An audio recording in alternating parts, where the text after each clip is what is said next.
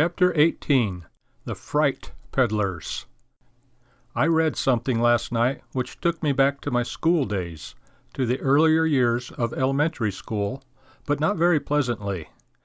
It was a statement by a prominent authority that we have only enough coal, oil, and gas in the world's reserves to last another twenty years. I recall hearing that statement fifty years ago in a classroom.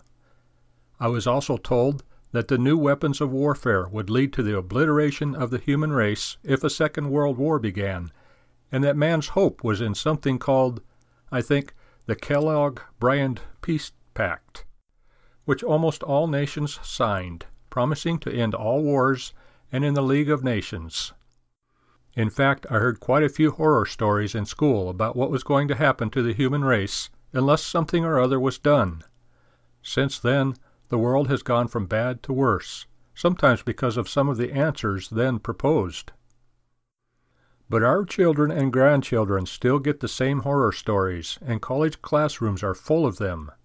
We are running out of gas and oil, although some good authorities, less publicized, say we have enough for at least 2,000 years.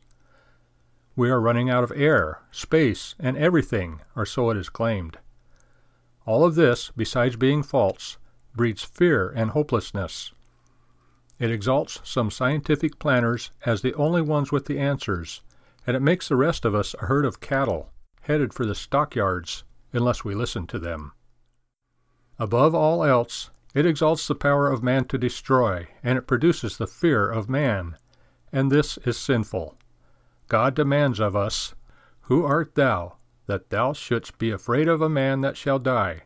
And of the Son of Man, which shall be made as grass, and forgettest the Lord thy Maker.